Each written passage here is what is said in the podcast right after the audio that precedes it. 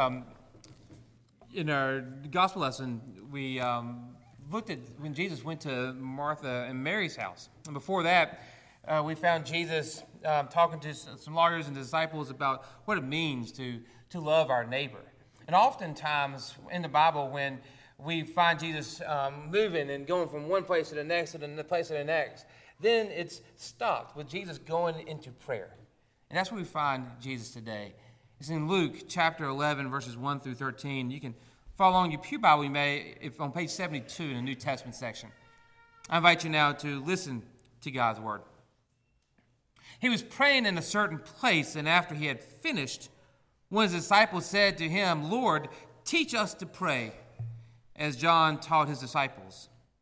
He said to them, When you pray, say, Father, hallowed be your name, your kingdom come. Give us each day our daily bread, and forgive us of our sins. For we ourselves forgive everyone indebted to us. And do not bring us to the time of trial. And he said to them, Suppose one of you has a friend, and you go to him at midnight and say to him, Friend, lend me three loaves of bread, for a friend of mine has arrived, and I have nothing to set before him. And he answered from within, Do not bother me the door, the door has already been locked, and my children are with me in bed. I cannot get up and give you anything. I tell you, even though he will not get up and give him anything because he is his friend, at least because of his persistence, he will get up and give him whatever he needs. So I say to you, ask, and it will be given you. Search and you will find. Knock and the door will be opened for you. For everyone who asks receives, and everyone who searches finds, and everyone who knocks, the door will be opened. Is there anyone among you who, if your child asks for a fish, will give a snake instead of a fish? Or if the child asks for an egg, will give a scorpion? If you then, who are evil, know how to give good gifts to your children, how much more will the Heavenly Father give the Holy Spirit for those who ask Him. Friends, this is the word of our Lord. Thanks be to God.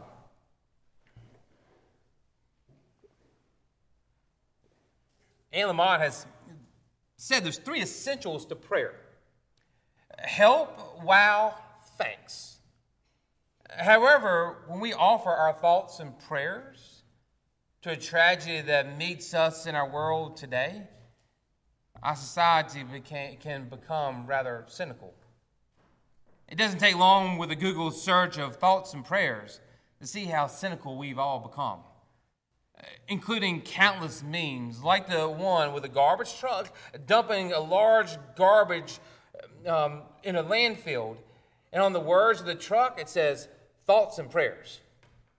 And then there's the two cats laying down as if the cats really do nothing but lay and sleep. And the caption reads, I name my cats thoughts and prayers because they're useless too. Uh, the Dalai Lama even wrote, Although I am a Buddhist monk, I am skeptical that prayers alone will achieve world peace. We need instead to be enthusiastic and self confident in taking action. When it comes to thoughts and prayers. It appears that there is no wow, much less thanks and help these days. So, in facing a tragedy, whether it be a tragedy next door or in Texas or Indiana or Ukraine or South Sudan, if we can no longer offer our thoughts and prayers, then what does the church have to offer? I wonder if this is where the disciples, we found the disciples this morning. After years of being oppressed by the Romans, do they too become a little cynical with thoughts and prayers? Perhaps with their own cynicism, they ask Jesus to teach them to pray. Jesus' answer goes beyond a one time text of thoughts and prayers. Instead, it teaches the disciples, it teaches you and me to embrace the agony of today. on the morning of September 11th, 2001, theologian Rowan, Rowan Williams, who later became the Archbishop of Canterbury, was gathered with a group of theologians in a record studio near the World Trade Center in New York City. The group was preparing to tape a religious um, broadcast on the theme of spirituality. We were interrupted, Williams writes in a studied understatement. I'm still thinking about what it meant to be interrupted like that. They were about to tape several hours of words about God when a catastrophic struck into the present moment, and their religious talk was suddenly reduced to complete silence. We better acknowledge, William says, the sheer danger of religiousness. And sadly, it can be a way of teaching ourselves not to see the particular human agony in front of us today. Teach us to pray, they asked Jesus. So Jesus teaches them what we call the Lord's Prayer. Luke's version is a little bit shorter than both Matthew's version and what we pray weekly, but the heart of the prayer is the same. It's a prayer about God. And God always, always, always is at work, opening our eyes to what is in front of us today. And God does this by bringing us in to community. Notice words like my, me, I, mine are all omitted. Instead, Jesus gives us words us, our, we. Also, notice how bold, how political, and grand Jesus makes this prayer. Your kingdom come, there's our help in our wow. Help us today. Bring in your creation that you promised to us today. Help, God. Help. Bring in the peace, not tomorrow, but today. Wow. Those are bold, political, grand requests that Jesus is asking us to make to God. Our daily bread? Help sustain us today. All of us, every one of us, for what we need. Think manna in the Old Testament, where everyone had what they needed, and there was no hoarding at all. So this includes poverty in homes, in fair wages, in jobs. Wow.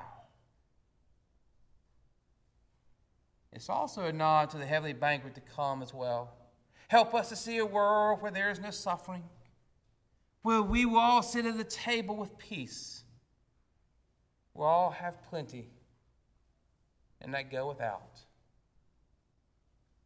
Wow. Forgive us of our sins and those who are indebted to us. Help us to forgive one another. Help us, we say. We need peace where there is violence. Help bring grace where there is selfishness. Wow. All bold, all political, and grand request. But as bold and grand the prayer is, Jesus also makes this prayer intimate. When Jesus says, Father, He is not calling us to make this prayer to some empty universe way out yonder. Instead, is as intimate as God sitting next to us, as intimate as a child asking help from a loving parent. In doing so, notice how rude the child is in the child's request of boldness and political and grandiose help. The child doesn't say please. He's not instructed to say thank you. Instead, Jesus gives us permission to be audacious when speaking to God. Well, in seminary, my neighbor and good friend Matt and worked part time as a chaplain at a regional youth detention center. The facility had just held over well, held over 60 boys from ages 12 to 17 years old for as little as three days to north of a year, as they made their way through the court system. James, one of the inmates, was scheduled to be moved to a psychiatric facility uh, on this particular day being prone to daily violent episodes and the seriousness of the crimes he was accused of committing. Everyone that day was on complete high alert as they prepared to move this 15 year old boy from one facility to the next. Two chains, two guards, all others outside the cell. Those with instructions yelled down the hall, and as the hour drew near for the transfer, I sat on the floor, my friend Matt told me. With two bars in between myself and James. And for the next hour, we talked. We talked about friends and sports in the old neighborhood. We talked about his brothers and his sister and how much he missed his mom and grandma. Sensing the time was near for him to leave, he asked if we could pray. What would you like to pray for? Pray, pray that I might get to go home soon. Pray that I'll be with my family again soon. So I sat there on that cold floor praying that James would get to see his mom and grandmother again sooner than later. When Matt got home that night, he recounted that story to me. The two of us sitting on a picnic table watching my three kids run freely in the yard. Then he asked me, Was it okay that I prayed that prayer? Even knowing that James will probably never see his mom or grandma alive at home again. Was it okay to pray so audaciously? Before the disciples could ask the same question, Jesus tells a story, and at the end of the story, Jesus says, The friend will not get up and give him anything just because he is the friend. It's because of his persistence. He will get up and give him whatever he needs. The critical word in that sense is persistence. Uh, that's a horrible translation. Chuck Campbell has written. Uh, persistence is uh, rather uh, more of a churchy word, if you would. A better translation, shamelessness. Even better, impudence. Because you're shameless in your asking, because you're impudent in your asking, Jesus is saying your friend finally gets up because you made such a racket and you shamed your friend, he then answers the door. Which brings us back to those children praying the Lord's Prayer. Praying so audaciously that we think, wow, making shameless help, pleas for help. This is the way that Jesus is teaching us to pray. We talk so much in this room about our call. But Jesus said this is part of it. Our call is to pray an audacious prayer, shamelessly, over and over and over and over again. I wonder when the last time the church prayed like that. I wonder if that meme of that 18 wheeler with an open trailer door showing a completely empty bed with the caption, Great news, the first truckload of thoughts and prayers have just arrived to Uvalde. Would look a little bit different if we prayed like that. I heard it once said when homelessness began to become more prevalent in the United States, the prayers went like this. Lord, stop the homelessness, give everyone a home. Now, 40 years later, the prayers for homelessness sound more like, Lord, Be with those that are homeless. Give them comfort tonight. Do you hear the difference? The first is a shameless and audacious prayer. It sounds a lot like the prayer that Jesus teaches us in the Lord's Prayer. There's no thank yous, there's no pleases, just help in homelessness now by giving everyone a home. Wow.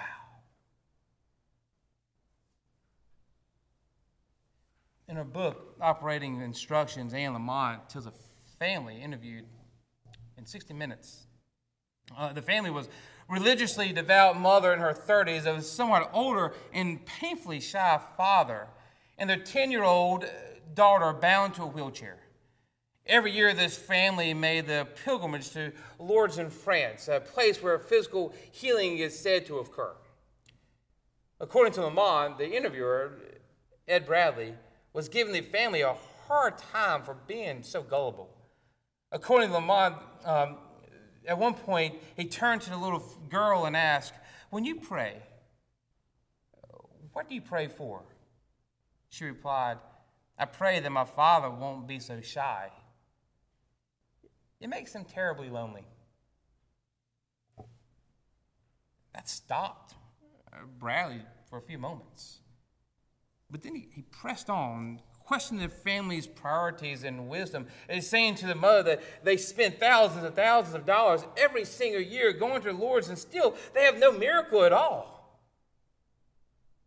But looking at her loving daughter, the other mother answered, Oh, Mr. Bradley? Mr. Bradley, don't you get it? We already have our miracle. Bradley's expectations and the only miracle worth noticing, the only miracle that would count was the one that fit his definition. Namely, that this little girl would get up out of that chair and walk. And often that is what we are thought of when Jesus says, Ask, and it will be given to you. Search, and you will find it. Knock, and the door will be opened for you. But this misses the miracle. We reduce it to as small as our imagination. The gift that Jesus promises to us, the it, if you would, is the Holy Spirit. The Holy Spirit is what gives this little girl strength to pray for her father. The Holy Spirit is the miracle that holds this family together in faith. The Holy Spirit is the miracle of joy growing and sustaining that joy in places the rest of the world would say there's no way joy can grow there. Which then leads us to the last essential of the three essentials of prayer thanks. Our thanks is response in receiving the gift of the Holy Spirit. Our thanks is to receive the Holy Spirit and to get out of the way. As the Holy Spirit leads us to action.